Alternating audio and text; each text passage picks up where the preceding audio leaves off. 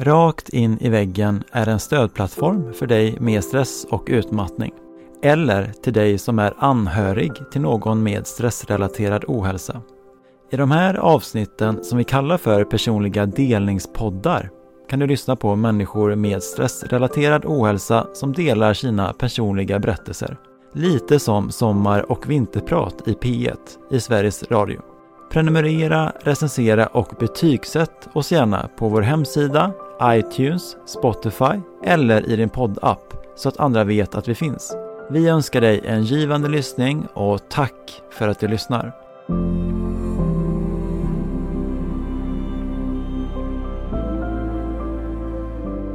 I dagens samhälle så har vi liksom normen har gjort att vi har krympt och vi, vi ska vara så lagoma hela tiden när det kommer till allt och det har, det har aldrig passat mig. Och det har gjort mig väldigt osäker också att vara tvungen att vara lagom, att inte trampa någon på tårna, att inte sticka ut, att du får inte göra så, du ska inte göra så.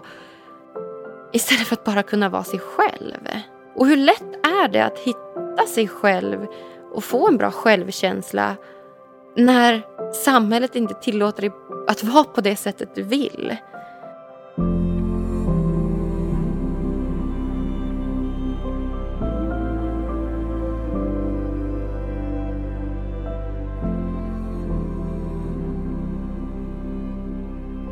Tanken var egentligen att vi skulle släppa en samtalspodd idag.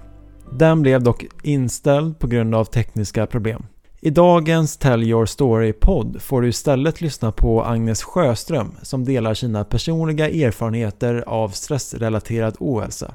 Ett avsnitt som bland annat handlar om samhällsnormer, prestation och hur man hittar sig själv. Denna inspelning gjordes när Agnes kom och besökte oss i Göteborg 2019. Precis innan hon tagit över ansvaret över Lyckopodden som nu blivit en av Sveriges mest lyssnade intervjupoddar. Hallå allihopa! Hej där ute! Um, Agnes heter jag och um, jag är en tjej på 28 år som eh, kommer från Umeå men som idag bor i Stockholm. Gud vad spännande att vara här ehm, och gästa den här podden. Eh, det känns väl lite pirrigt och eh, väldigt ja, spännande ehm, att försöka prata rent utifrån hjärtat utan något manus eller någon ja, förutbestämd tanke eller så utan bara prata utifrån hjärtat. Så vi får se vart det här eh, slutar. Eh, min förhoppning är väl att det ska kunna, att min historia ska kunna hjälpa någon annan där ute kanske. Eh, och jag är supernöjd om, om en endaste person kan känna att den relaterar eller får lite stöd eller känna en igen sig i, i min story. Eh, rakt in i väggen-podden alltså. Eh, rakt in i väggen. Har jag gått rakt in i väggen? Nja, både ja och nej. Jag har inte fått någon diagnos eller någon utmattningsdiagnos eller något sånt men har väl känt att jag på många sätt ändå har nått väggen ibland eh, och sen genom att nå väggen studsa tillbaka och eh, utvecklas åt ett annat håll kan man väl säga. Men vem är jag då, tänker ni? Eh,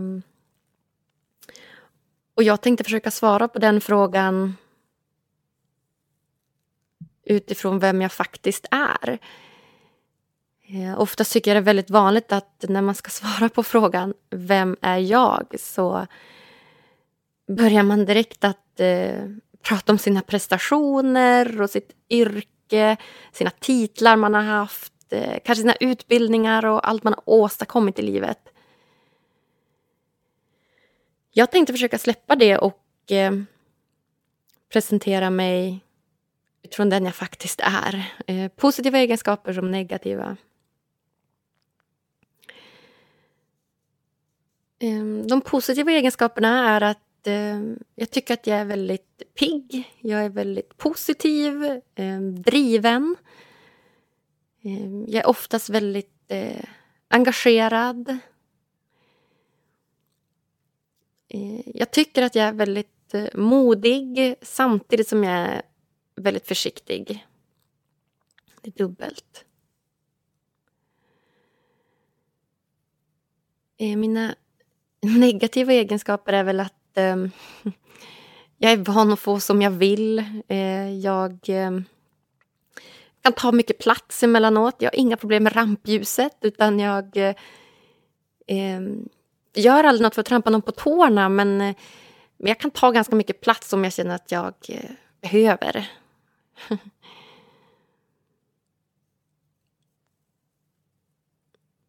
Ordet driven fastnar jag ofta vid. Eh, vad innebär det att vara driven?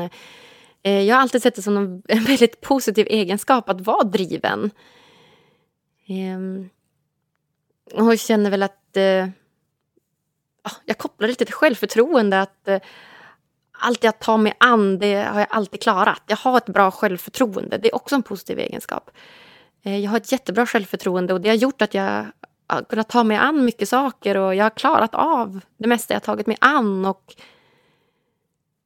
och det har väl därför varit lätt att ta sig an många grejer.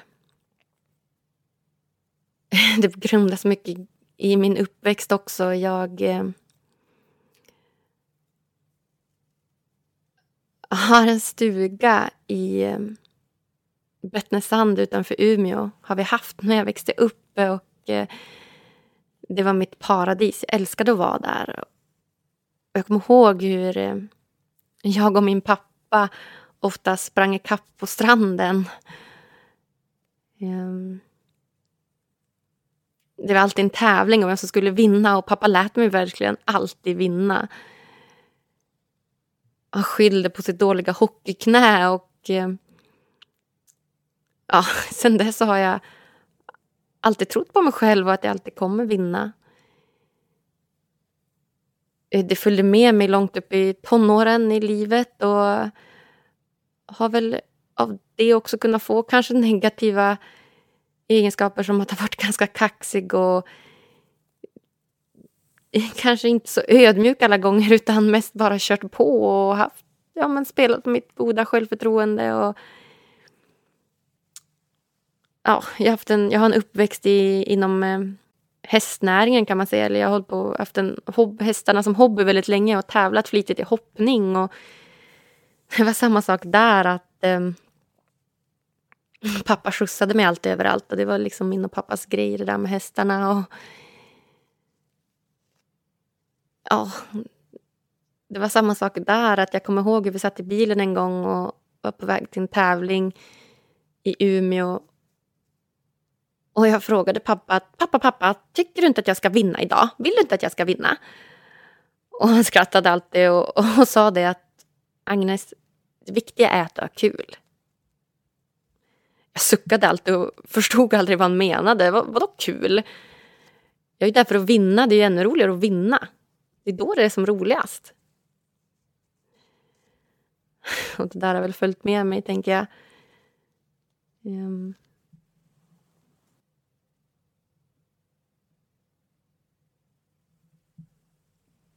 Det hänger lite grann ihop med att jag är van att få som jag vill. Det var, kommer nog också egentligen från uppväxten att eh, om jag och mamma och pappa var i en affär och jag såg någonting som jag ville ha så, så kom jag ihåg att jag tjatade alltid tills jag fick den. Eh, eller om jag ville ha skjuts någonstans i tonåren och eller ville vara ute längre på kvällen så tjatade jag alltid till mig att jag fick det och ju mer jag tjatade desto lättare var det att få det. Ehm, jag gissar för att det är en av de negativa egenskaperna. Det, det har också format mig på ett sätt. Och jag har fått lära mig att vara ödmjuk och jag har fått lära mig att ha förståelse för andra och inte bara köra på mitt race. Samtidigt som det har ja, har gjort att jag trott på mig själv och det är en bra egenskap. Mm. Men mitt i det här med mitt att jag körde på, mitt goda självförtroende och mitt i allt så, så började jag reflektera över, över min självkänsla. Eller det kom inte så självklart att det var just självkänslan jag reflekterade över utan det var mer att, att jag är inte riktigt nöjd med det här.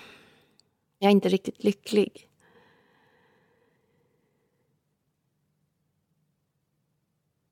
För efter att jag hade hållit på och tävlat och haft hästarna på en hobbynivå vilket var helt fantastiskt och jätteroligt så, eh, så började jag... Eh, ja, mitt i det här som jag tyckte det var som roligast, som det gick som bäst så, eh, så började jag utbilda mig inom hästnäringen till hippolog, heter det.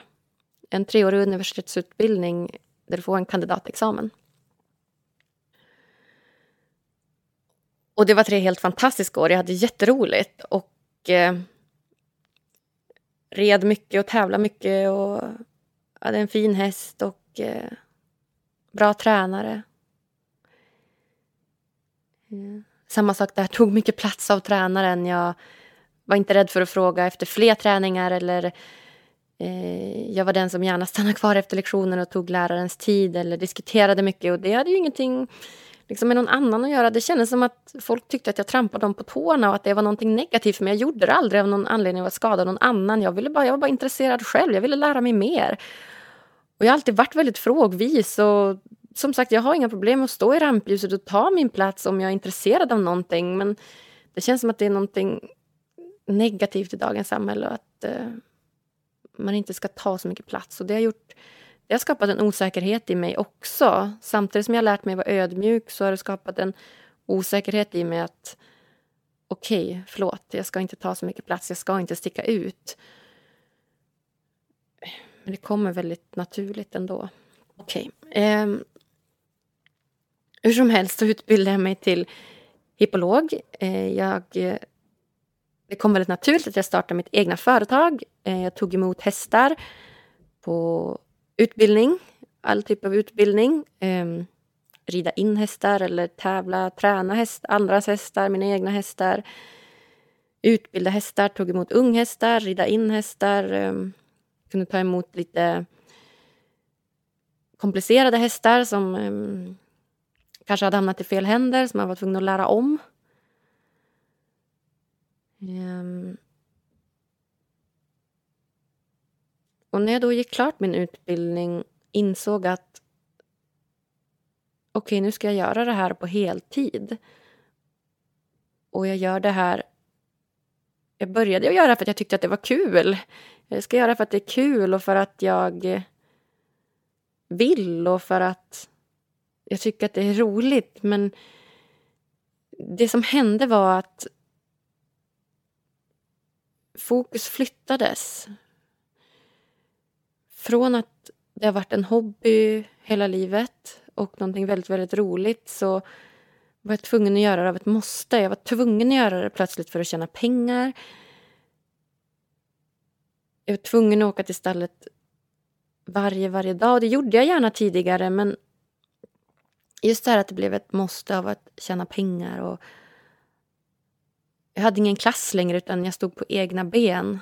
Um, och av att ha många hästar i träning, det tar extremt mycket tid. Det, en häst tar väl en två, tre timmar om dagen. Och tänk att ha fem, sex, sju, åtta hästar i träning. Det är inget 8-16 jobb. Och jag har aldrig trivs heller med 8-16 jobb, det är inte det. Men det blev för mycket av det goda. Det var sju dagar i veckan, tio timmars pass. Och då, då väller det över. Så det var väl en gräns jag nådde och man kan väl kalla det för att gå in i väggen kanske. Det var, jag nådde en vägg um, av att det inte var kul. Um, så jag ville göra någonting annat och jag, hade aldrig, jag, inte så, jag var aldrig så reflekterande över mig själv då utan jag körde på i mitt tempo och, och armbågade mig fram lite grann och tyckte inte att det var några konstigheter med det. Men mitt i allt det här så väcktes ett intresse för, eh,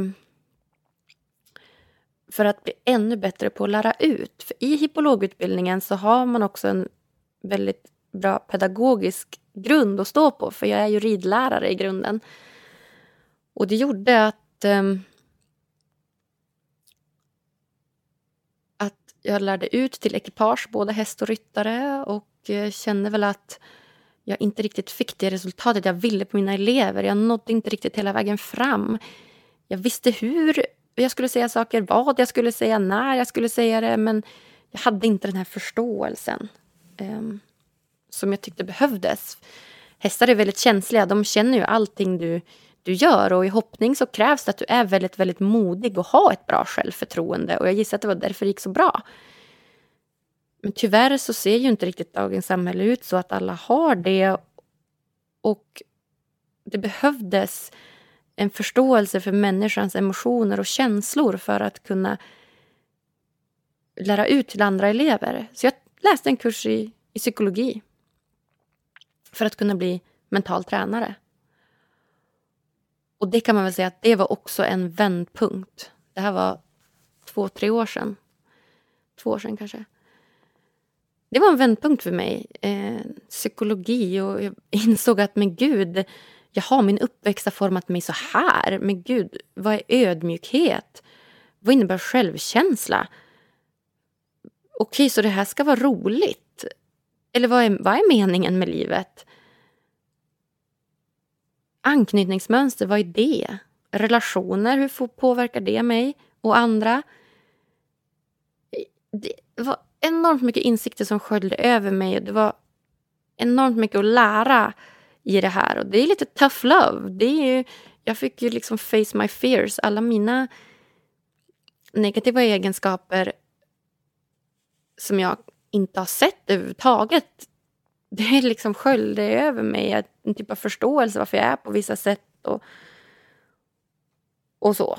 Och kopplat rent till, till yrkeskarriären så blev det så att jag trappade ner på företaget, på hästarna och eh, började läsa som sagt psykologi. Och en kurs blev till två kurser, till tre kurser, till fyra kurser. Och skrev en kandidatexamen i beteendevetenskap där jag undersökte just självförtroende kopplat till känslor kopplat till ridlektioner eller hur ditt självförtroende, hur dina känslor påverkar ditt självförtroende vilket påverkar din prestation. Och det var liksom en vändpunkt på något sätt. Um, och jag började reflektera väldigt, väldigt mycket. Mm. Det är spännande. Och hur... Um, idag läser jag en eh, masterutbildning i psykologi eh, som jag utvecklat från min beteendeskapskandidatexamen. Och jag tycker det är jätteintressant. Jag lär mig så mycket varje dag. Och dels om mig själv och om andra. Och jag har en helt annan förståelse för människor idag än vad jag hade för några år sedan.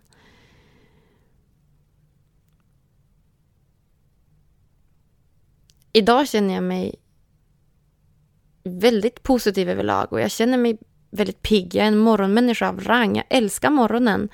Jag tror att morgonen gör att eh, jag har möjlighet att reflektera. Ehm, jag tränar mycket på varje morgon. Går upp och tränar och känner att det ger mig väldigt, väldigt mycket.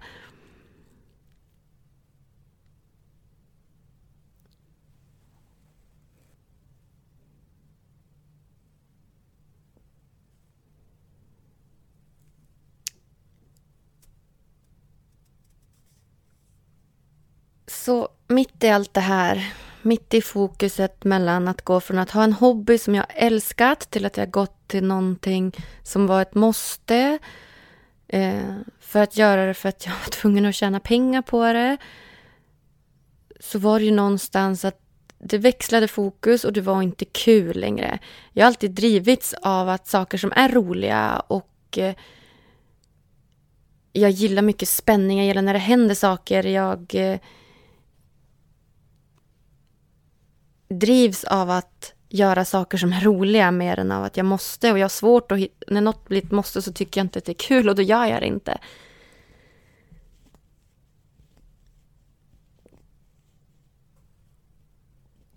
Så någonstans hoppas jag att hitta någon typ av vågskål där, där man kan hitta något som man tycker är kul och som man kan tjäna pengar på i slutändan.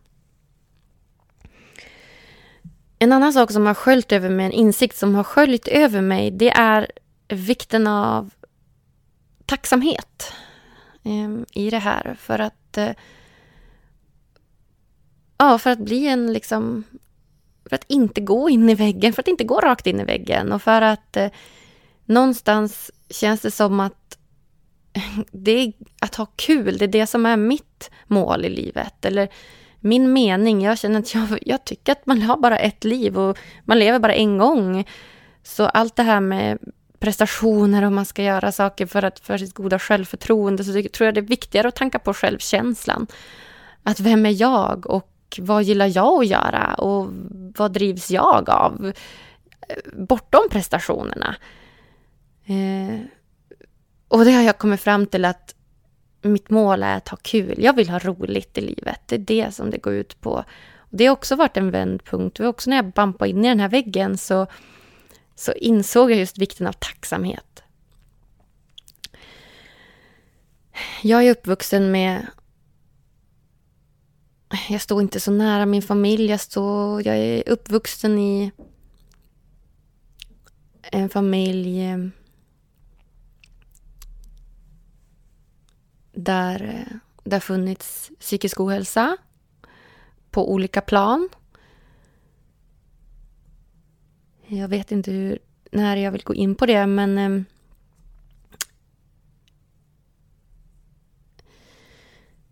eh, det har i vart fall funnits depression i familjen och eh, jag har alltid haft någon inre oro om att det här ska ha varit genetiskt på något sätt och att jag själv ska ha känt att jag kanske kan få bli deprimerad. Och därför har jag någonstans i det här alltid känt att jag måste vara glad, jag måste vara positiv, jag måste vara glad. Så att grunden till min egen, en av mina bästa egenskaper idag som är att jag just är positiv, men grunden till det kommer egentligen från att jag kände att jag var tvungen att vara glad. Jag var tvungen att hela tiden vara glad, inte känna så mycket på negativa känslor utan pressa bort dem och bara känna att jag måste vara positiv. Jag måste hela tiden vara det för att inte bli deprimerad. Och jag trodde det funkade. Jag har alltid upplevts som en väldigt positiv person egentligen och har alltid sett mig själv som det. Men det som har förändrats där, det kan man också säga att var att gå rakt in i väggen. Det var att det var vikten av, jag förstod vad tacksamhet innebar. Jag eh, har länge skrivit tacksamhetslistor varje kväll då jag kommer på två saker som jag är tacksam för under dagen som har gått. Och det har funkat jättebra. Eh, jag verkligen känner att jag är tacksam på ett helt annat sätt nu än vad jag varit tidigare. Jag har inte, som sagt inte känt så mycket tacksamhet för att jag har inte varit så ödmjuk. Jag har sett att, jag tycker att det hänger ihop lite grann för att allt som jag har sett att jag har gjort, det har ju varit för min förtjänst. Det är inget att vara tacksam över. Ehm, till exempel som man är tacksam över att, eh, inte vet jag, jag äter en chokladkaka så har jag tidigare känt att, ja men vadå, det är jag som har köpt den här chokladkakan till mig själv. Eh, det är klart att jag ska få äta den. Jag behöver inte vara tacksam för det. Men alltså, idag kan jag se det som att, åh vad fint att jag faktiskt har råd att köpa den här chokladkakan. Vad fint att jag kan äta den här och nu. Att jag får köpa den när jag vill. Och när man, när man kommer till den insikten så tycker jag också att det har vänt och jag har blivit mer genuint positiv och genuint lycklig. Lycklig av det. Det är också en mening för mig i livet, att vara lycklig, glad och ha kul. Och jag tror att om... om jag tror att det kan vara ett tips för många att, eh, att uppleva mer tacksamhet i livet. Och ibland får man kanske tvinga sig själv att vara lite tacksam också. Att man kanske har en dålig dag och då så får man bara helt enkelt skriva ner sånt man man tvingar sig själv att vara tacksam för. Att man kan alltid vara tacksam för något. För det fina vädret eller för att man lever, för att man ens kommer upp på morgonen. Det tror jag är viktigt. En annan sak som jag är väldigt intresserad av det är ju just lycka. Jag tycker lycka är så spännande. Det är något som inte går att ta på. Det finns många definitioner av lycka. Det är väl någonting som alla någonstans strävar efter, att man vill vara lycklig. Men är man lycklig? Vad är lycka? Det finns ju en typ av generell lycka som jag brukar tänka att det är liksom en, en generell nivå av lycka eh, som alla människor kan uppleva. En, liksom, en genuin liksom, glädje eller nivå som ligger underliggande hos alla människor som jag tror förbättras av att man jobbar med tacksamhet till exempel. Sen finns det också lycka som kan definieras av känslor. Att Åh, jag är jätteglad just exakt nu och då är jag lycklig. Eh, men det är kanske ingen mer bestående lycka utan det är mer en känsla som man har för tillfället. Och det kan vara också i glädje eller tacksamhet men det måste också vara okej okay att ibland vara ledsen. Och och, och faktiskt finnas i det. Det är viktigt.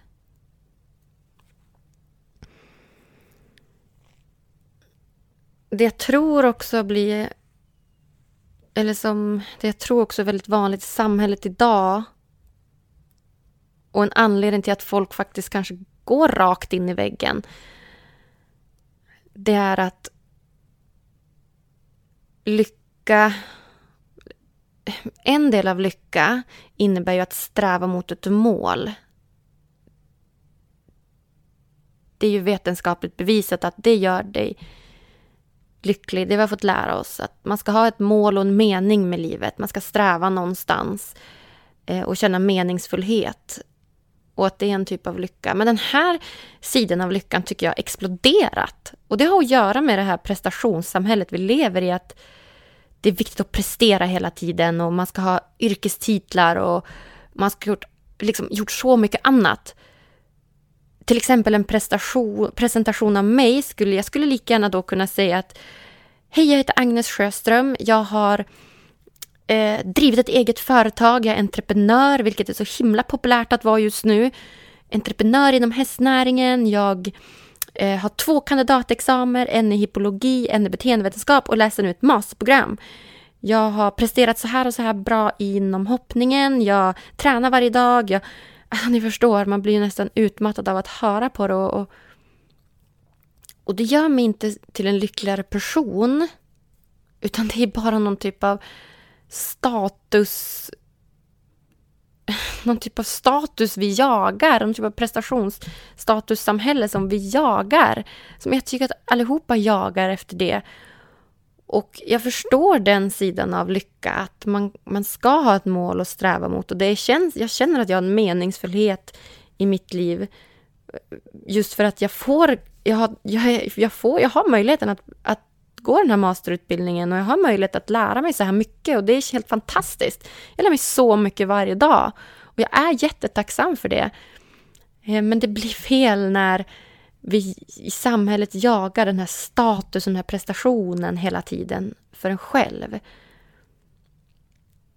För det är också bevisat att en del av lycka innebär att faktiskt kunna vara här och nu och vara nöjd och glad och lycklig med det du har här och nu. Och det glöms bort. Att få vara här och nu och äta en god måltid, att få vara här och nu och dricka vatten, att få vara här och nu och kanske umgås med sociala, i sociala sammanhang. För just det att tillgodose sina grundläggande behov som människa, det är just mat, vatten, social kontakt. Vi är sociala varelser. Vi är ju från grund och botten så är vi ju flockdjur. Vi behöver varandra.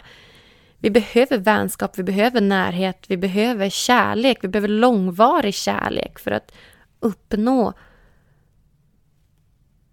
bara, bara genom att för att uppnå de här grundläggande behoven till att vara lyckliga. Men det är som att vi hoppar över våra grundläggande behov och bara ser till att vi ska prestera hela tiden. Och där tror jag att vi har tappat så mycket i svenska samhället. Att vi bara ska prestera. Vad skulle hända ifall jag helt plötsligt eh, tar ledigt från jobbet och säger att nej, vet du vad? Jag behöver umgås med mina relationer idag för att må bra. Någonstans så tror jag att det hade gjort oss till lyckligare människor.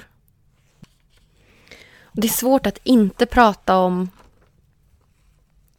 om samhällsnormer när man kommer in på de här ämnena och det är ett ämne som jag verkligen brinner för.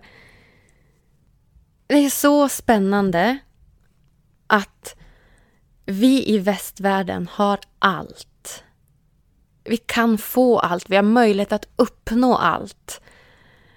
Vi har, de flesta av oss har god ekonomisk tillväxt. Vi kan ta studielån som gör att vi har möjlighet att utbilda oss. Vi, men, vi har bra infrastruktur, vi har, alla har någonstans att bo, vi har värme, vi har tak över huvudet. Vi har allt. Vi har möjlighet att uppnå allt och få allt vi vill ha. Och ändå är vi mest, ett av de länderna som lider av mest psykisk ohälsa. Jättemånga är stresssjuka. Jättemånga lider av psykisk ohälsa såsom depression, utmattningssyndrom, hjärntrötthet, nedstämdhet.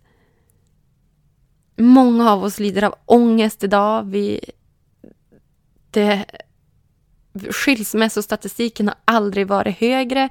Vi har störst andel ensamboenden. Och ändå har vi allt. Det är verkligen paradoxen av dagens, av dagens samhälle. Ensamhet, ta bara ensamhet, det är en av Sveriges mest utbredda folkhälsosjukdomar. Vi har aldrig varit mer ensamma. Vi har en individualistisk kultur som bara exploderar och det här med självförverkligande har blivit så himla viktigt. Att förverkliga sig själv och sina egna mål. Och sina egna yrken. Och jag tror att det är en anledning till att vi går in i väggen och vi är inte lyckliga. Vi har ju, vi har ju tappat det. Vi, jag tycker att vi borde gå tillbaka till våra grundläggande behov. Social kontakt, minska ensamheten. Vi, vi ska inte bo själva. Vi är inte, människan är inte utformad efter det. Vi är utformade för att bo tillsammans i flock. Ehm, vi behöver varandra. För hundra miljoner år sedan, så, när vi levde på savannen, vi, vi behövde varandra för att kunna skydda oss själva mot, mot fiender, mot eh, tigrar och lejon. Vi behövde eh, skydda oss själva mot faror. Vi behövde vara olika, vi behövde ha olikheter. Det var det som, det som idag samhället sätter diagnoser på, det var en tillgång förut. Jag tycker fortfarande det är en tillgång. Eh, var och varannan barn idag lider av någon, eh, det är inte ens att lida, men det kallas av att lida av en diagnos. Man, har, man sätter in folk i fack, det kan vara ADHD eller ADD eller liknande. Och det är bara, man bara kategoriserar in alla människor i olika fack. Och för att liksom förstå dem bättre på något sätt. Men det är inget negativt tycker jag. Att liksom vara hyperaktiv till exempel eh, är ju en del av att ha ADHD. Det är väl inget negativt. Det har gjort att liksom 100 miljoner år tillbaka så har det gjort att den här personen har kunnat bidra med sin del till samhället. En person kanske var bra på att vara fysiskt, en person kanske var fysiskt stark. Den kunde hämta vatten till flocken. En person kanske var väldigt, väldigt, väldigt smart. Eh, säg den kanske är street smart. Den kunde liksom ta en pinne och göra det till ett spjut. En person kanske var väldigt duktig på att vara hemma och ta hand om eh, liksom tyckte om att ta hand om samhället eller liksom den samhället man hade hemma. Alla hade någonting att bidra med. Eh, ung som gammal, smart som kvick, snabb som långsam. Och det här på något sätt i dagens samhälle så har vi liksom normen har gjort att vi har krympt och vi, vi ska vara så lagoma hela tiden när det kommer till allt och det, det har aldrig passat mig. Och det har gjort mig väldigt osäker också att vara tvungen att vara lagom, att inte trampa någon på tårna, att inte sticka ut, att du får inte göra så, du ska inte göra så. Istället för att bara kunna vara sig själv. Och hur lätt är det att hitta sig själv och få en bra självkänsla när samhället inte tillåter dig att vara på det sättet du vill.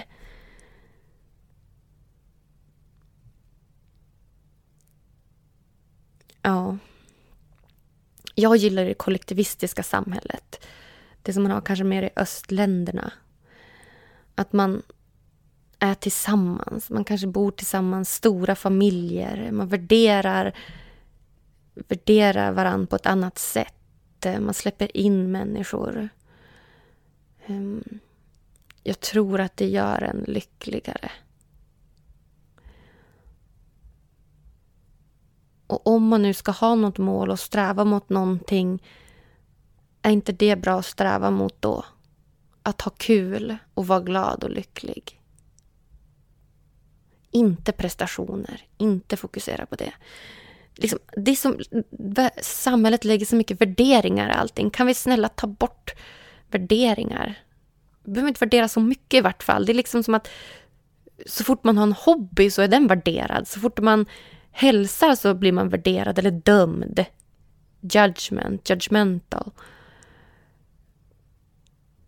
Fördomar är utbrett. Det är liksom normer. Och den här normmallen vi har är så extremt liten. Och smal. Jag pratade med en av mina bästa vänner i helgen och vi pratade just om hobbys. Att till och med är det värderat och det ska ligga någon typ av status i vilken hobby man har. Och vi pratade om så här, ja men det måste vara okej. Okay. hon bara, min hobby just nu det är att ligga hemma och kolla på Love Island. Och det är väl en jättebra hobby. Om man blir glad och lycklig av det, då måste man få göra det. Men jag tycker att samhället kan se det på något sätt som någonting negativt. Så här att, vadå hobby? Det är ingen hobby, utan det ses som någonting fult eller något mindre bra att liksom ha det som en hobby, att ligga hemma och kolla på TV. Och det har blivit så fel att, att man ska sträva efter någonting som man kanske inte ens egentligen vill. Samma sak med yrken och, och utbildningar. Du ska, du ska utbilda dig så mycket, du ska ha det här och det här jobbet, du ska tjäna si och så mycket pengar. Men är du egentligen lycklig? Är du egentligen lycklig av att ha den den högsta utbildningen. Det ska väl vara lika okej okay att jobba med något yrke där man inte behöver en utbildning. Som då, vad ska man säga, rankas lägre i dagens samhälle. Om vi tar ett yrke som inte behöver utbildning, säg kanske eh, städare. Om du är lycklig med det, varför ska inte du få göra det då? Och det är klart att det är upp till individen själv också att vara stark i det, att säga så ah, men vet du vad, jag är lycklig med det här, så jag vill göra det här. Men någonstans tror jag samhällsstrukturen är så stark och svenska individualistiska normen är så stark att det är svårt att gå emot.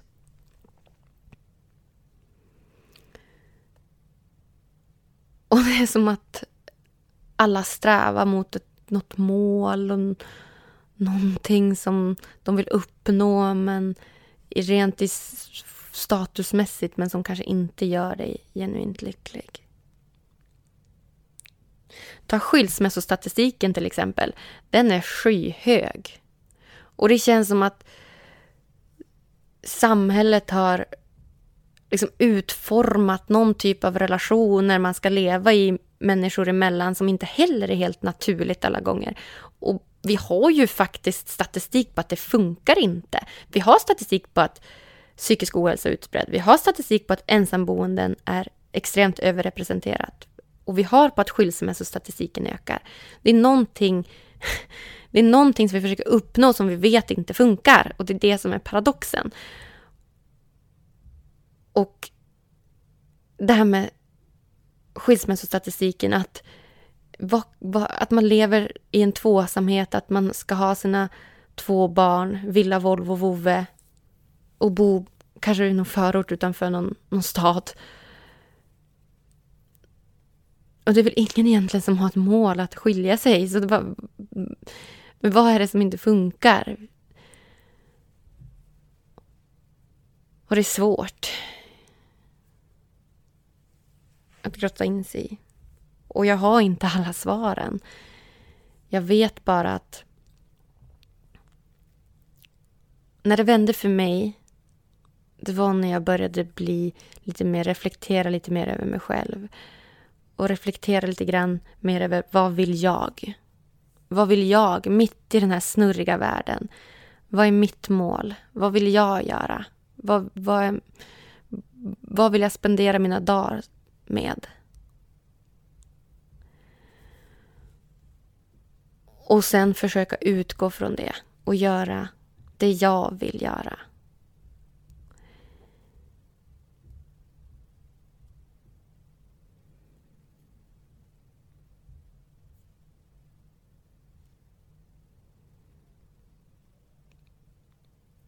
Och för mig har det funkat att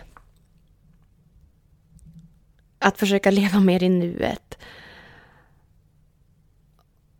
Och hur har jag gjort det? Jo, jag frågar mig själv vad jag vill göra och vad som är viktigt för mig. Och är det svårt när tankarna snurrar omkring i huvudet så ett tips är att skriva ner. Jag älskar att skriva och det har funkat för mig för det blir väldigt konkret. Tankarna får inte flyga iväg så mycket utan du får faktiskt ner dem på papper. En annan sak som har funkat det är mina tacksamhetslistor. Skriva tacksamhetslistor. Vad är jag tacksam för idag? Och att göra det varje kväll. Det har gett mig genuin glädje till livet. Verkligen. En annan grej som har funkat för mig det är också att att kunna se vad jag ser fram emot imorgon. Att imorgon ser jag fram emot eh, att gå på en föreläsning eller träffa den här kompisen eller dricka en kopp kaffe. Och det finns alltid något att, att se fram emot. Så det har funkat jättebra för mig. Så jag har en lista som jag skriver varje kväll på saker jag är tacksam för, saker jag ser fram emot imorgon, saker som jag lärt mig under dagen. Och det tycker jag att ni också kan prova. Det har funkat jättebra för mig.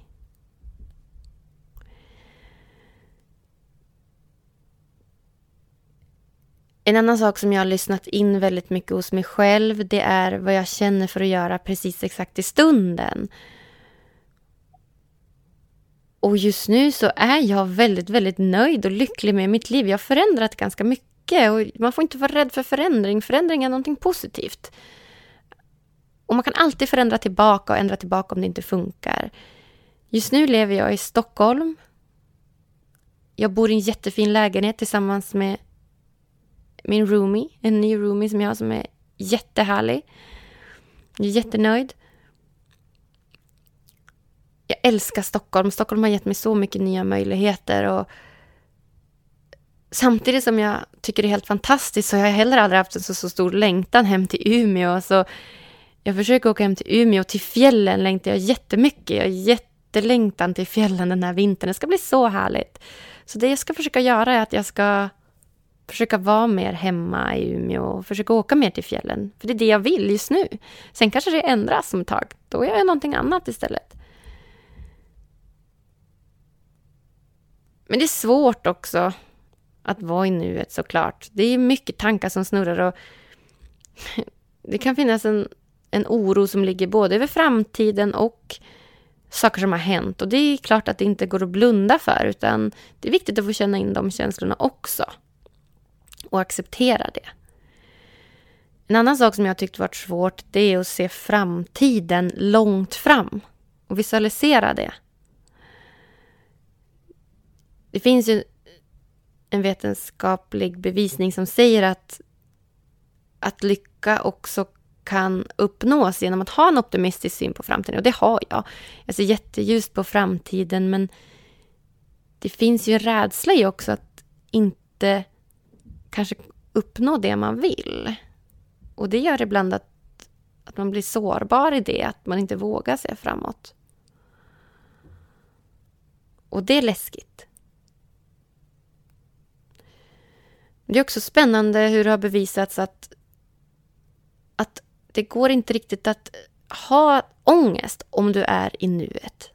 Ångest är ju en känsla som oftast är kopplad till något som har hänt eller något som kommer att hända. Men om du är här och nu så är det svårt att känna ångest.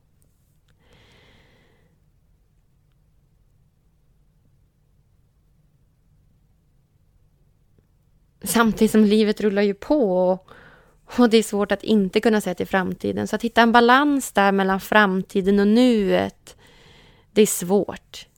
Och någonting som jag jobbar på varje dag.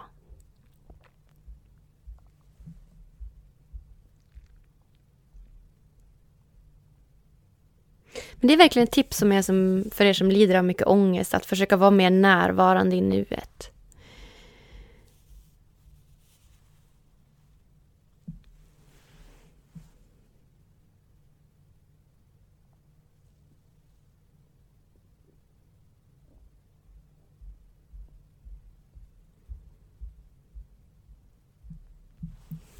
Så förutom att vara tacksam, förutom att leva mer i nuet, förutom att försöka ha en optimistisk syn på framtiden och och försöka göra saker som du tycker är roliga så skulle jag föreslå att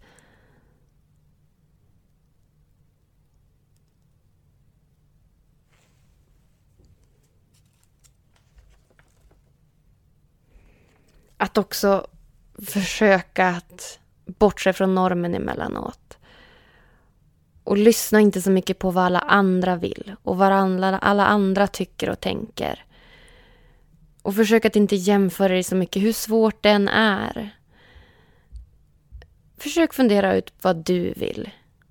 Vad vill du uppnå med ditt liv? Vad är viktigast för dig? När är du som gladast? Är du som gladast när du sitter på kontoret på jobbet? Är du som gladast när du är på gymmet? Är du som gladast när du umgås med dina barn eller med din familj, dina vänner, pojk eller flickvän? Försök lista ut när du är som gladast och sträva efter att uppnå mer sådana stunder. Försök att genom det också då fundera på vad har du för bra sidor? Vilka bra sidor är du? Har du? Vad är, vad är du nöjd över med dig själv? Och på så sätt stärka din självkänsla.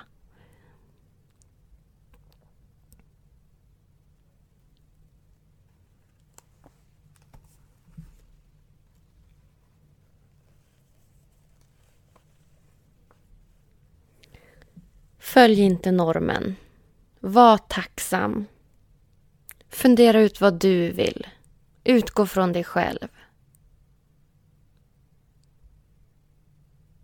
Det är de tipsen jag har.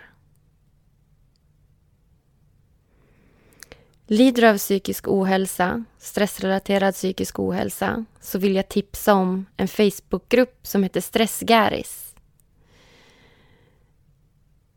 Det är en grupp eh, för tjejer och icke-binära som lider av psykisk ohälsa. Utmattningssyndrom, ofta kopplat relaterat till arbete. Gå in på Stressgaris på Facebook eller Instagram och träffa likasinnade. Om du har frågor, funderingar, tips på psykologer, tips på organisationer eller liknande. Om du bara vill dela med dig av din historia så finns vi där. Jag vill även tipsa om Hypnotication som eh, är eh, självhypnoser. Där eh, det fungerar så att varje hypnos har ett visst ämne som du lider av depression eller ångest eller sömnsvårigheter eller bara vill prestera bättre. Om du vill ha en paus i vardagen så finns det olika självhypnoser som du kan lyssna på som är en form av meditation, en djupare form av meditation. Och vi finns på Instagram bland annat och en hemsida där man kan beställa de här olika hypnoserna. Och med koden Agnes63 så får ni 15% rabatt. Om ni vill följa min väg så tycker jag att ni ska gå in på min Instagram. Agnes Sjöström heter jag där, alltså Sjöström fast utan prickar. Där delar jag med mig av vetenskapliga sammanfattade texter, oftast kopplat till positiv psykologi, välmående och lycka. Saker som man kan göra i vardagen för att må lite bättre. Det är till för dig som mår bra, men som vill må ännu bättre. Jag började egentligen driva den Instagrammen i hästarnas tecken. Alltså, alltså att jag började som marknadsföring till eh, mitt företag. Men nu har det övergått till eh, en Instagram för, personligt utveck för personlig utveckling istället. För det som var var att det jag lärde mig på skolan och alla vetenskapliga texter vi läste och artiklar och, och eh, ja, kurslitteratur och liknande. Det var så nytt för mig och jag kände att det är inte bara jag som behöver veta det här, det här måste hela världen få veta. I vart fall hela Sverige. Så det gjorde att jag sammanfattade de här texterna och förenklade dem så att det skulle vara lätt, för det första för mig att förstå så att jag kunde klara proven och, och tentorna bättre och uppgifterna bättre och lära mig mer. Bara genuint nyfikenhet. Och då kände jag att varför är det bara jag som ska veta det här? Det måste hela världen få veta. Så då postade jag det på min Instagram. Så det är lätt att förstå. Så jag skriver mycket om relationer, lycka, positiv psykologi. Det är mitt hjärteämne. Jag brinner verkligen för positiv psykologi. Och nu har jag även börjat med små lyckoutmaningar. Som man kan göra. Jag lägger ut dem en gång i veckan som man kan göra som små utmaningar som man kan göra dagligen för att må lite bättre. Nu sist hade jag en, en kramutmaning. jag frågade mina följare vem som kunde få ihop mest kramar under en dag. Ehm, och den som vann fick en liten shout-out på min Instagram och det var väldigt populärt. Det var superroligt. Så gå, in, gå jättegärna in och följ mig där. Eh, Agnes Sjostrom. Ni hittar även länk till Hypnotication därifrån.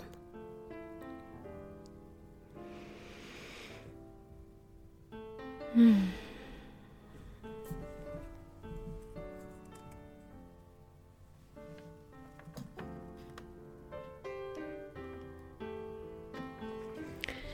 Jag tror att det var allt jag hade att säga. Jag känner mig ganska tom just nu. Jag hoppas att, eh, att det ska ge er... att det ger något på något sätt i vart fall. Det var spännande vart det slutade. Eh.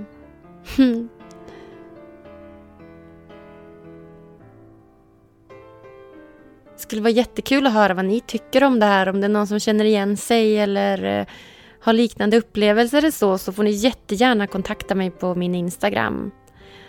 Eh, Agnes Sjostrom och så kan ni skicka ett DM till mig. Eller så kan ni mejla mig på agnes.sjostrom gmail.com. Jag blir bara glad om jag får kontakt med er. Hörni, ni får ha det helt fantastiskt bra. Glöm inte att vara tacksamma. Glöm inte att göra det ni tycker är roligt. Glöm inte att stärka er självkänsla genom att utgå från er själva och följ inte normerna. Hm. ha det bra! Hej då! Vill du också medverka i Rakt in i väggens podcast? Besök vår hemsida för mer information på www.raktinivaggen.com medverkan. Om du vill tipsa oss om en poddgäst eller om du har en fråga eller synpunkt på det vi gör kan du alltid mejla oss på podcast raktinivaggen.com för att få svar. Tack för att du lyssnar.